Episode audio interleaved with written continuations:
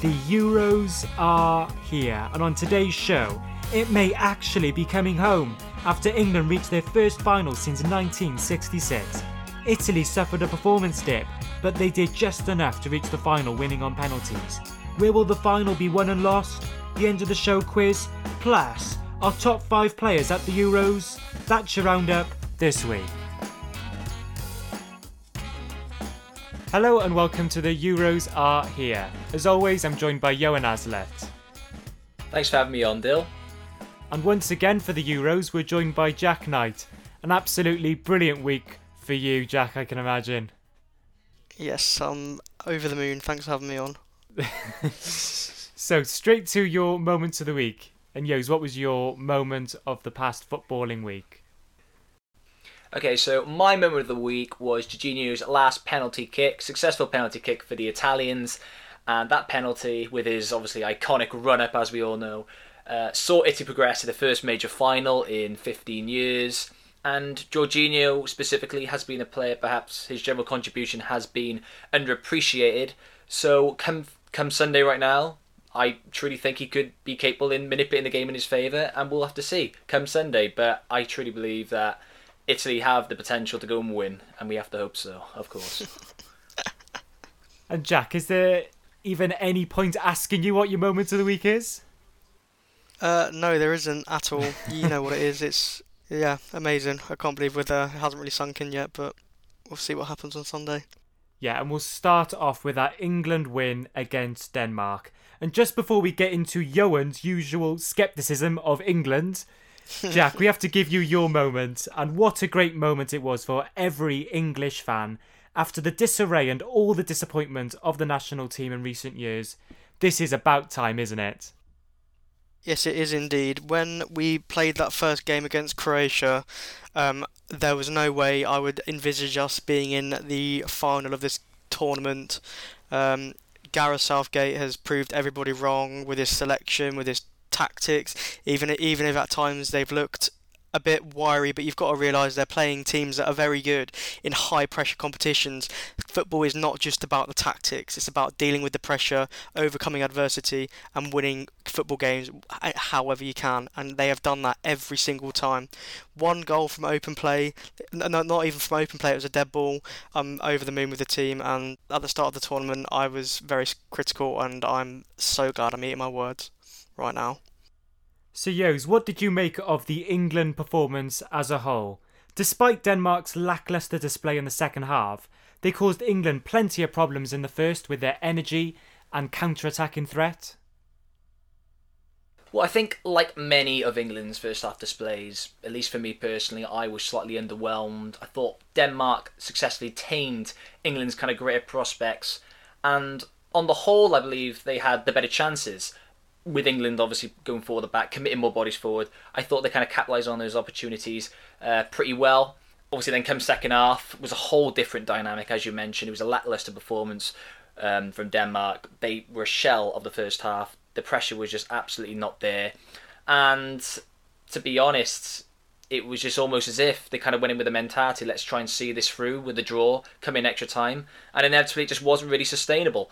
And that was pretty much the story of the game. So of course I can go on and scrutinise a lot more of what England did and how well they played come second half. But when you have a team that has dropped back as defensive as they did, they were always going to dominate, and they did. They won the game. So perhaps I should be congratulating them, but I think it's fair to say that it was a pretty easy second half to try and dispatch of. So oh, you can oh kind of interpret Lord. that how you want, but I guess congratulations. so Jack, Johan mentioned there about Denmark's lackluster performance in the second half, but was that down to England and the way they showed composure in the second half? They were quite nervous, weren't they, in the first half? Lack of quality at times, lack mm-hmm. of composure, but in the second half they were all over Denmark. What do you think that was as a result of? I think it's a combination of England getting their heads screwed on. Uh, I reckon halfway through the first half, they were like, right, we need to get a grip here. The pressure was too much. Like the like the average age of that team on that pitch was like 22 years old. Like you've got to cut them some slack. None of them have really played in any, any of these um, kind of high pressure, high high stakes games, especially in the midfield. Declan Rice and Kalvin Phillips. They play for West Ham and Leeds. They've not experienced big nights in the Champions League or anything like that. So I'm not surprised it took them a little while to get into the game, but once they did, they got a foothold on the game, and I think that was really important going into the second half. And then going forward through that, I think Denmark made far too many subs too quickly. I think that having five subs is, is a really good idea for teams. It obviously minimises injuries, but um, it can disrupt a team massively if you bring on that many subs in a short space of time. And I think that, with the combination of them just running out of steam, was just too much for them. And I just can't believe we've gone five minutes on the podcast without mentioning Sterling's penalty. Well, I've always said I've been pretty consistent on this. I think there was one angle from the back of the incident, which, at least for me, made it absolutely blatant. You could see the fact that he was seeking the dive before there was any minimal contact. So I don't believe it constituted a penalty. I don't understand this, just why it even is a subject of controversy. For me, it's just absolutely not a penalty. He's seeking for it all day. And when you have VAR and all the facilities they have, for them to still not deem that a worthy penalty, it just really kind of validates the claim that there has to be major reform. Well, as we were just saying off air before we came on, it was it was very soft, and it was if it was given against us, I'd be obviously fuming. But I'll just play devil advocate because it's fun. Sterling's running at uh, running at him very fast in that box, and if you get clipped uh, running very fast, you're very likely to fall over, and that is what happened. I don't think he was he dived, so to speak. He felt contact and went down. I think there's a difference between diving and feeling contact and going down. You've seen many times in this tournament alone players getting kicked in the box, not going down and not given a penalty. So swings and roundabouts, but I will agree with you on this one. It probably shouldn't have been a penalty. Thank you. Yeah, I think if we're talking about the first penalty shout with Kane, yeah. I think there was enough contact there potentially for a penalty. And if the yeah. referee had given it, it wasn't clear and obvious enough to go around the other way, was it? But that Sterling one, I honestly cannot see the contact there. So I'm really surprised when it went to VAR that they didn't overturn that decision. It's an interesting one, but also I really don't like how it obviously looks a hundred million times worse when you slow it down to 0.5 frame rate of what it is. Oh, it, it, it, come on, Jack. I mean, come on, Jack. Come on, give me a break here. I'm, I'm sorry. Not... Yes, I understand. There are certain instances to which you can say that it's been manipulated by obviously them slowing the game down. The but for me, you could clearly see he was seeking to jump over his leg before there was any contact. You could see that there was not enough to bring him down. Period. And to be honest, the reason why I'm not as aggravated as I was yesterday, because on reflection, you were clearly the better team. And as mentioned previously with Dylan, you perhaps should have had a penalty with Kane, so perhaps it evens it out. But specifically speaking about that instant, it just was in no way a penalty. And I just think Sterling remains in denial to this day. Yeah, well, uh, I'm I'm sure you can have that, but I've watched Frank Lampard score and not be this low, and that was five yards over the line. So I don't think any England fan cares, and you need luck to win these tournaments. I think you can go through every tournament in the history of international football, and the winning team is going to have some sort of ridiculous luck at some point. So it is what it is. So, in just a bit, we'll discuss whether it is actually coming home for England. But just before we do, let's discuss England's opponents in the final Italy. And what did you make of Italy's performance as a whole, Yos? Despite their penalty shootout win, would you agree that Spain were the more superior team for most of the match? I think that's a fair analysis. I think Spain had the more goal scoring opportunities and seemed the greater team in possession. Um, but as we witnessed, they remained very vulnerable in the attack. As we witnessed, obviously, when them playing that high line, players such as Insigne were having a lot of joy passing the ball in beyond. And even though they had the more opportunities, I think Italy probably had the greater opportunities, and hence why perhaps they saw they see, kind of seen the game off in the end.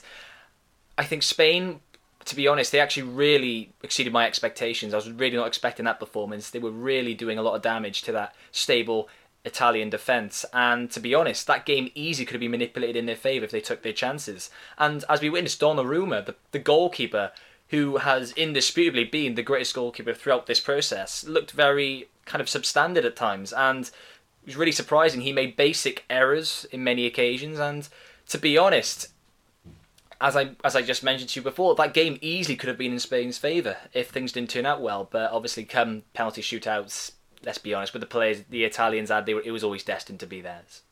Yeah, you mentioned Donnarumma there, and despite at times looking a little bit shaky when Morata was running through on goal, he went down committed, didn't he? Far too early, which meant it was an Mm-hmm. easy pass into the corner from Morata.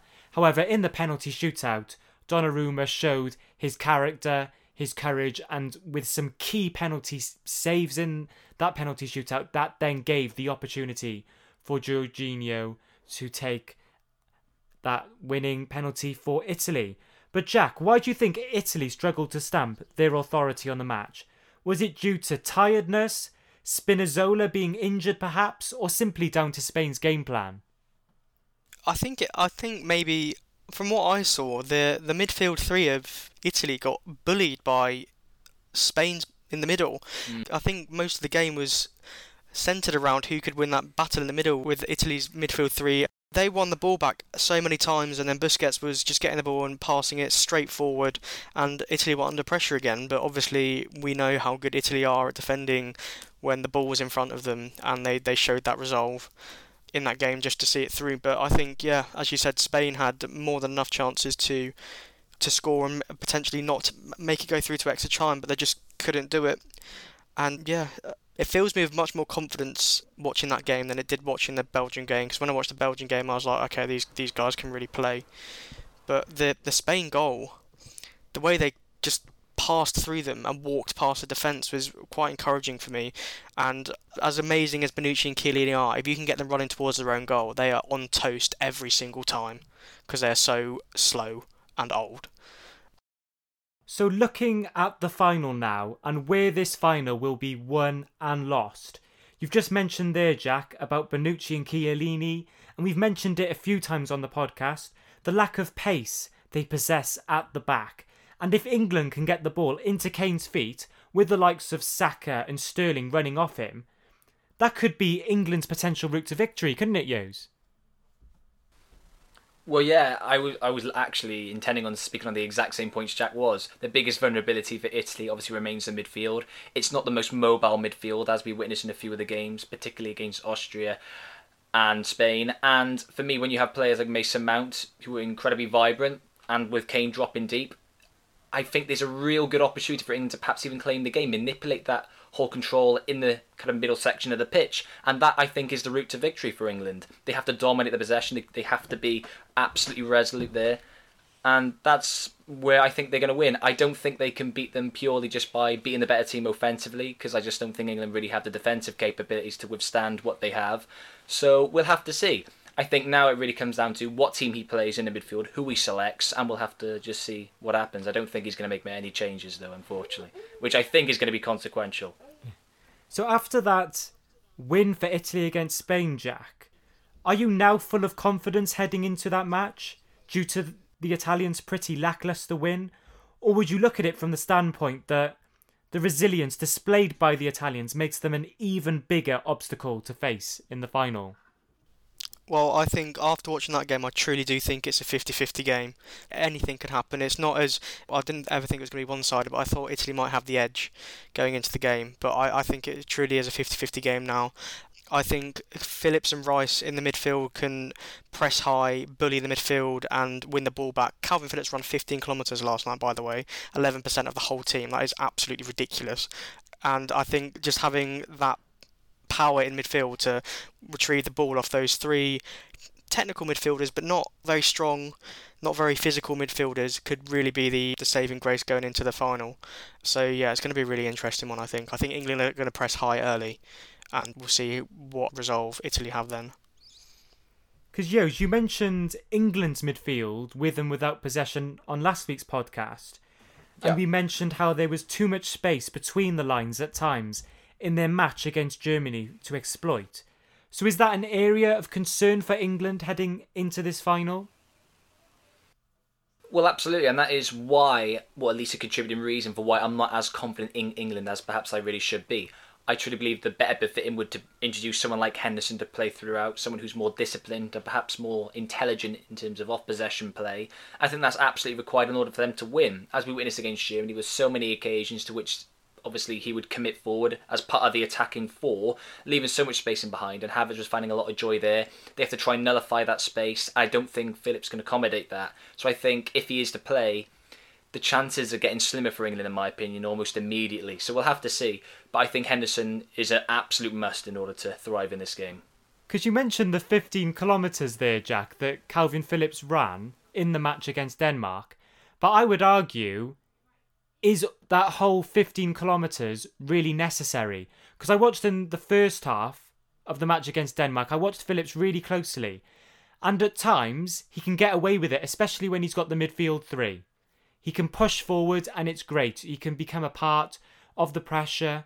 But at times, the likes of Damsgaard were finding the pockets of space, and Denmark at times managed to exploit those, possibly not as much as, of course, the Denmark fans would have liked. But is that an area of concern for you, Jack, as well?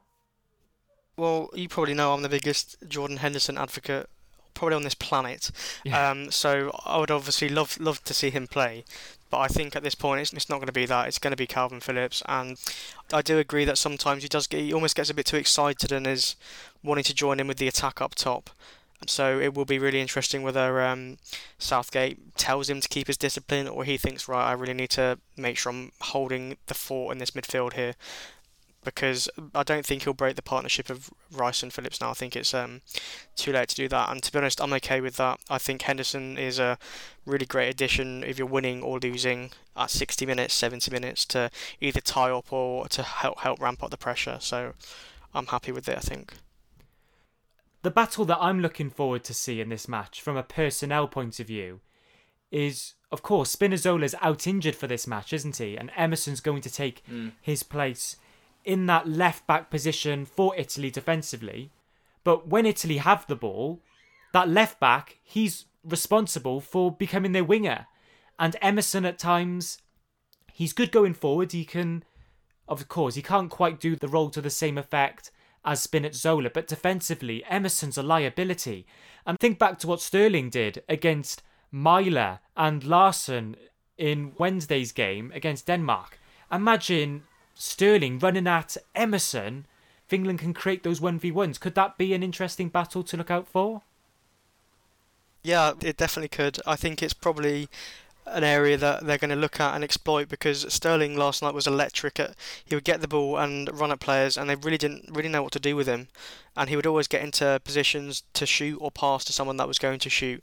I mean, Sterling's shooting can be erratic at times, so that's why he um, probably doesn't have as many goals as he should. But um, I think that's somewhere really interesting that they could look to exploit, especially with Luke Shaw bombing past him as well. I think he could be in all sorts of trouble, Emerson. He could be in a in a tizzy whilst Shaw's crossing the ball into Harry Kane's head. So it could be really an interesting one. We'll discuss our predictions for the Euros final later on in the podcast. But now, guys, a big debate. Your top five players at this summer's Euros, and I've really been looking forward to see where this conversation goes. And we'll start with you, Yos, with your list from five to three.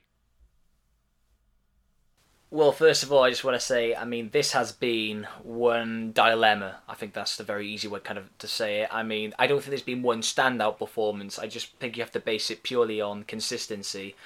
So for fifth, I went for Schick.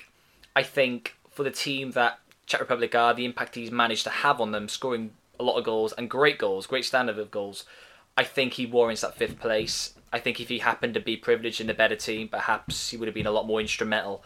So I've gone Fifth, I've gone for Schick. Fourth is going to be, I think, a bit more of a contentious one. I've gone for Lukaku. Ooh, interesting. And the only reason why I did it, I was really impressed by him, obviously, in the group stage. He got a lot of goals and was the reason, frankly, how Belgium actually managed to be as good as they were. The only issue is, as you would, I'm guessing one of you is to mention, that obviously the standard of the opponents isn't particularly high but I still think he manages to claim fourth purely because I generally don't know who else you can really put up there in terms of the attacking threats. I was considering Benzema, but obviously they went out in the last 16, so it's not really a viable argument for him. So I've gone Lukaku fourth, And third, and I say this absolutely begrudgingly, but I think you're going to have to go with Raheem Sterling. I think perhaps it's a fair thing to say, as I've been mentioning throughout this podcast, in the group stages, he perhaps was disappointing. He could have done a lot better. And although he got obviously the two goals, I think almost anybody could have had a parallel impact, whether it would have been Sancho or Grealish, if they would have been privileged to play as much as him. But nonetheless, I think he's been pretty well. He's been consistent throughout. He hasn't had a bad game, and he's grown into every single game that he's played. So for me, I think without Sterling, especially with Kane's form in that group stage, they would have been struggling a lot. So I think Sterling has to claim that third position, and obviously now with the performance yesterday, that's pretty much established really as him as being one of the better players. So yeah, that's what what my five to three is. Yeah, with Sterling, it's a really interesting one, isn't it? Because throughout the group stage, although I didn't feel his performances were up to the standards that potentially Grealish would have displayed if he had started or Sancho, he was still scoring key goals, wasn't he, at key times? And that performance against Denmark was sublime, as we mentioned previously. And I'm really looking forward to see Sterling's performance in the final. But Lukaku, yos, that's a really surprising choice. Jack, have you got Lukaku in your list from five to three? No, not a chance. I mean, he, he's had a good tournament, but at number five, I've gone for Denmark's Damsgaard. I think he's sat on the sidelines watching Christian Eriksen tear it up for the last few years, and he probably hasn't really got a look in. And uh, obviously, after the tragedy that happened in the first group game for them, he's come onto the pitch, stepped up to the plate, and um, performed very well in that creative role. So that's why he's in there at number five for me number four, I've got my England tinted glasses on as I do this, and okay, I know I'm going to go. get a massive eye roll, eye roll from Johan here, but I've gone for Harry Kane at four, just Ooh, for the fact that he scored. Really? Yeah, really. Didn't score oh, a goal in the group stage, and he was awful. I knew he was going to go multiple English players. Harry Kane was not one. I was convinced you were going to go Phillips. Interesting. Well, I've only done it because he's he, for me he's scored really really important goals at really important times in a semi-final against Germany. So that's why he's in. I know it's a bit contentious, but he's. It was he, a rebound. You know, let's just clarify yeah, well, he still hit the back of the net, and he. Any decent goalkeeper saves that. Well, he didn't though, did he? So, and we're in a final, and you're out. So. Well, no, he, he should have. He should have saved it. And apart from that, I didn't think he did anything Oh, I, I thought he had a really good game yesterday. Actually, he he he got the ball. Really good game. He got man of the match. Really, Harry Kane. Yeah, I know. Oh, Over Sterling. I know. Yeah, I'm surprised Sterling didn't get it yesterday. He was brilliant yeah, for most yeah. of the game, wasn't he? Yeah, I agree, but that's that's how it works. And then swiftly moving on from that before Has a meltdown. Will I went for um, Jorginho at three because I think he's been very influential in the middle of the park for Italy several games at this tournament. So that's my five to three. Okay, so in my list from five to three, I've gone for Patrick Schick as well, like Johan in fifth. He scored five goals at the Euros for the Czech Republic. For me, he's got to be in the top five just for that, to be honest. And then in fourth place, Donnarumma for Italy, of course.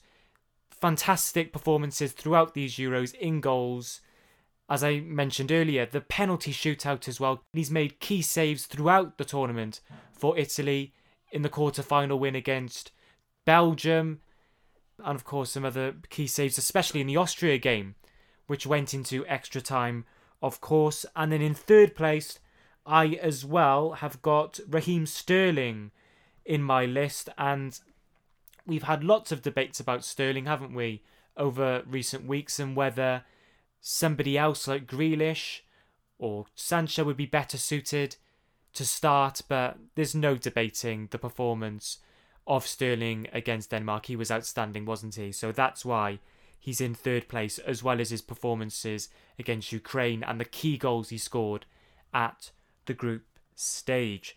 So just before we move on to the top twos of our list, so, was there anyone else in particular who came close to getting into your top five list, guys? I think this is the only tournament I can really say that there hasn't really been an absolute great performance in any game.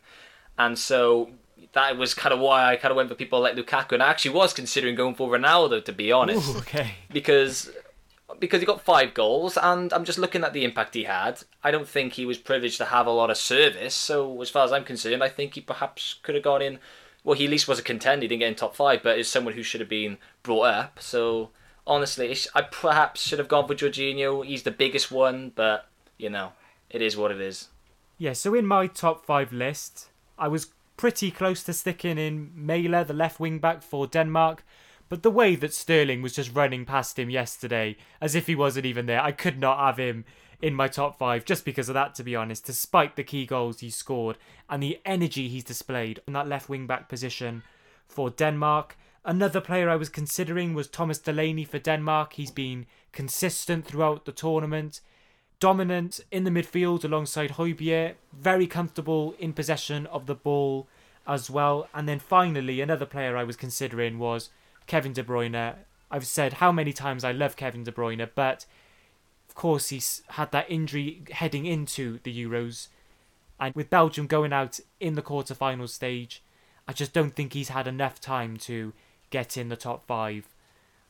What about Luke Shaw? Because he played really well against Ukraine, didn't he, of course? And then against Germany, I actually was calling for him to be subbed off for Chilwell in that wing back position. But then, of course, the last 30 minutes, he actually started to push forward and he started to show he's actually got some quality in the final third with his crossing and picking out some great balls. But I think based off of one performance to have him in your top five, I think that's a bit of a stretch. Mm.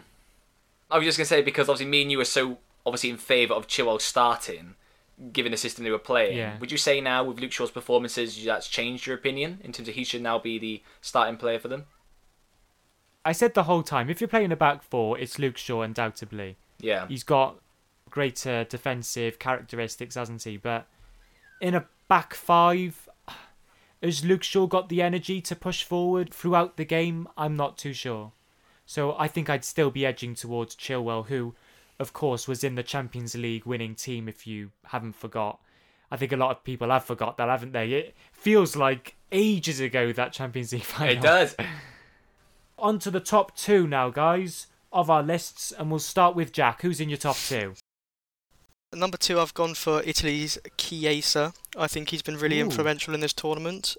He's scored some really, really important a couple of goals, and I think he's just been a really influential winger. Every time he gets the ball on the edge of the box, it looks like it's going to end up in the corner of the goal. His strike rate on the edge of the box is insane, and I think he's just been a very welcome addition to that Italy team. And I think going forward, it's a he's going to be a very influential player for Italy. That's a good shout, Chiesa. So who's in that number one position then, Jack? Probably guess already by uh, the fact I haven't said it, but it has to be Raheem Sterling for me. Being English and all that, he's literally been in- involved in every single goal that we have scored, either the pre-assist or the assist itself. He has been in- involved in some stage of the, the build up to the goal. He's been electric, especially since we've got out of the group. So for me, again, I'm eating my words. I didn't really like him going into the tournament. Obviously, with the history of Liverpool, I think he only scores tap ins and all that kind of stuff. So even though I am an England fan, he's number one. For me to put him at number one is a pretty big step for me. So that's what I've done there. I think for a Liverpool fan to put Sterling as his number one just emphasises how brilliant Sterling has been at this summer's Euros. When we've done our starting 11s for England pre tournament, none of us had Sterling in our teams, did we? nope. Because of his lack of quality performances for Manchester City, his lack of game time heading into the Euros, but the trust that Southgate has put in Sterling has come to the fore and has got England to the Euros final. However, as I said earlier, it would have been interesting to see if the likes of Grealish and Sancho had the game time that Sterling has had, whether they would have been able to produce the same caliber or potentially even better performances than Sterling. So, Yos, who's in your top two performers at this summer's Euros? Okay, so second for me is Donnarumma, and just to clarify, you know, I know there are players that perhaps could be in this position on the list, but for me the metric was consistency. There's been no other dependable goalkeeper throughout this process than him, and not to reiterate what you've been saying earlier, but the fact that you know he was the reason why they obviously won the penalty shootout. I mean, he's just been absolutely sublime throughout. And for me, I think it was only really last game where he actually started to kind of display some flaws. So if it wasn't for that, perhaps he could be contending for first place. So I've gone him second purely because of his consistency and just dependability in those vulnerable areas, especially when it comes to penalty shootouts. So I've gone him second. And first, I went for Spinazzola. As far as I'm concerned, every game he's played, he's been at least a 7 or 8 out of 10. And you take a look at the impact he has on that side when he's playing to when he's not playing. You know, in terms of when they're obviously in possession offensively, they're not the same team as they are when he is playing. And for me, that is just a testament to just the type of player he is. Incredibly flexible, very just adaptable. He's very good defensively and offensively. He provides that greater structure to them. So for me, I've got to go him first. Spinazzola, he's been a huge player for Italy at the Euros, and it was a huge loss with him getting injured in that match against Belgium in the quarterfinals. And of course, you'll be a huge loss for Italy against England on Sunday in the Euros final. And in second place in my list, I've got Jorginho. I think we've already mentioned how consistent his performances have been. The composure he displays in possession is outstanding. His defensive awareness as well, that's been shown and emphasised for Chelsea, and he's just continued this form with the Italian team and they are in a great position now to go on and win the Euros. And like Yos, I as well have got Spinazzola on the top of my list. I think he's been absolutely superb. And Yos, you mentioned there's been no standout performers. Mm. I would argue if you looked at Spinazzola's performances in every single match for Italy, he has been outstanding. As much as he's been outstanding defensively, blocking that shot on the line against Lukaku, going forward as well with two assists and the amount of chances he's created for the likes of Insigne, Chiesa, and Immobile through just the pure energy and dynamism to get forward at key times. Not to mitigate everything you just said, you know, and that's the reason why I got him first. But the, the only thing I would say is the fact that you know he is a wing back and of course, when you think of the better players of people who obviously establish themselves, happen to be in those more offensive positions. And that was the only reason why I said there's been no standout performer, because when you have to resort to a wing back being the best player, for me that just kind of shows just to, like the lack of quality that's been on display throughout the process. Yeah, I would argue though that he's basically a winger for Italy in possession, and the fact he's got that ability from those fullback positions to then get into those advanced positions for Italy, I just think that's emphasised and shown how effective Spinazzola is when he's firing like he has for Italy. We'll move on now, guys, to the end of the show quiz. And with England getting to the final, if this is the only time we ever do a quiz based on England, this is probably the right time, isn't it? So, name the players who have scored four or more goals for England at a major tournament. So there's nine players who have scored four or more goals for England at either the Euros or the World Cup, and you've got 30 seconds to name them. Off you go.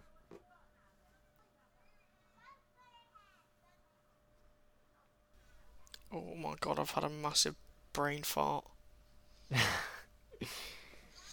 um.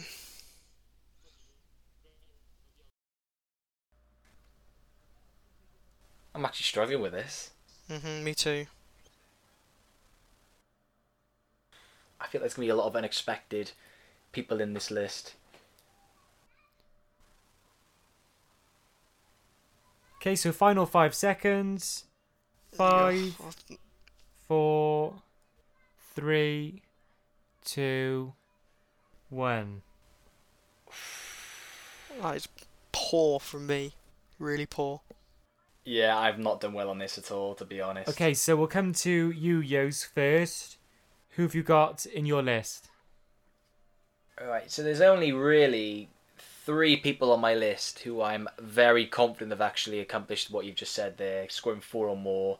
So I've gone for Wayne Rooney, Yeah, Alan Shearer, yeah, Harry Kane, Yeah, he scored 10 goals now following that penalty against Denmark. Gary Lineker. Yes, so Gary Lineker is joint top on 10 goals with Harry Kane. I've gone for a gamble with this one. I've gone for David Beckham. Ooh, so no, David Beckham isn't in this list. So you've got four so far, Yos. I've gone for Kevin Keegan. That's another gamble of mine. No, no Kevin Keegan. Oh, gosh. Okay. Um, John Barnes. No John Barnes. I think you're struggling here, Yos. Gascoigne. Surely. No. So Jack, oh my god. did you get those four? I've only written five down, Okay. but I think the fifth one I've written down is going to get me the win, and I've got Lineker, Shearer, Kane, and Rooney. Yes, you've got those four. And then my fifth is Michael Owen. Yeah, so Michael Owen is in this list with six goals. Alan Shearer's got the nine, and Wayne Rooney's got seven goals at major tournaments for England. Okay, so any other ideas, guys? Geoff Hurst? What about him? Yeah, that's a good shout. Geoff Hurst, you've pulled it back right at the death, Yos. He's on this list Yeah. with joint with Michael Owen on six goals for England at major tournaments. Stevie G. Steven Gerrard, oh, he's just got it Oh. back right at the death. He's on Oh, this God. list with exactly four goals. So there's two players missing now, guys, that you haven't got so far. Are they more modern or One of these guys is a legend of a big English club. Bobby Charlton. Bobby Charlton, yes, Oh. that's right. Oh god. All right. He's got Yes. five goals for England at major tournaments. And then the final one, I'm not even going to bother going back and forth because we could be here all day. David Platt. David I was Platt. literally. I promise you, I was thinking of him. I promise you. Why would you be thinking of David Platt? I know, he says this every single week. I was He is a thinking of goal him. scorer for Arsenal. I actually was. I promise. man. You're always thinking of these guys, Yos, but you never come out with the names. What are you talking about? I was class last week. It's a big victory. Big, big victory. So Jack has won that right at the death with some great shouts there. So on to now the matches to look out for over the next week, and we've got two huge finals to look forward to. In the early hours of Sunday morning, the Copa America final between arch enemies Brazil against Argentina. That's going to be a great match to look out for. And of course, on Sunday evening, the Euros final England against Italy. And just before we finish, we couldn't end this podcast without your score predictions, guys, for this match. And we'll start with you, Yos. Will England bring it home? Unfortunately, no. The suspense awaits as far as I'm concerned. I'm going to go for a 2 1 win for Italy. I think it's going to be a highly close, cagey game. And, you know, they kind of both have their own kind of similar flaws. But I just think they're going to have that composure. They have the experience in defence. And I think that will just prove vital. So I'm going to go 2 1. Do you agree with Yo and Jack? Uh, weirdly enough, no. Um, I'm going to go for a 2 1 England win. I think it's going to be pretty similar to the Denmark game last night. I think Italy might take the lead. We might have to come back. It's going to be really, really tricky to score a goal. I think it could go through to extra time. And I think we might just have the legs and the squad depth to maybe get it done. Yeah, so I've asked you both for your predictions, and now, as always, I'm going to have to give mine. And I really don't want to because I really don't know how this is going to pan out. I'm really on the fence here, but I'm just edging slightly towards. for some reason, I just think England are going to do it. Yes, come on. I think what it is is what we oh. mentioned earlier with Harry Kane. You look at what Morata did against Italy when he came off the bench, The one time that Spain got the ball into Morata's feet, he turned ball into Olmo, hmm. straight through the heart of the defence, the ball around the corner, and I'm just thinking with Kane dropping in off the front, with Saka and Sterling running beyond him, I just think England will be able to get the win due to the lack of pace with Bonucci and Chiellini at the back. But who knows? It's true though. Dylan really hit the nail on the head. It is hard to predict. It is, It, it really really is hard to predict how it's going to unfold. The thing is, everything technically is in England's corner. They have the advantage. They have the home crowd. It's in Wembley. But I just think you could bottle it. I just think Oh, there's yeah. going to be some form of defensive error with the distribution, and they'll just capitalise. I think you'll be the better team. But I don't know. I just have a feeling Italy will just somehow get a win. Donnarumma made three horrendous put with his feet. He was terrible. I Couldn't believe what I was watching. Because, yeah, if you asked me before this week, I probably would have had Donnarumma higher up my list. But as you said, his distribution mm. was really dodgy against Spain. And also, as I said earlier, the chance where Morata was running through and he just committed way too easy, way too early. Well, he committed one way, Lack didn't of he? composure display, Yeah. wasn't it? Pickford, I wouldn't be much more confident with him, to be honest. But yeah, either way, it's going to be a great match, though, isn't it? And uh, really looking forward to it. That's all we've got time for this week on the Euros are here. Thanks to Yos, thanks to Jack, and we'll see you next Friday evening. Thanks for listening, and we'll see you then.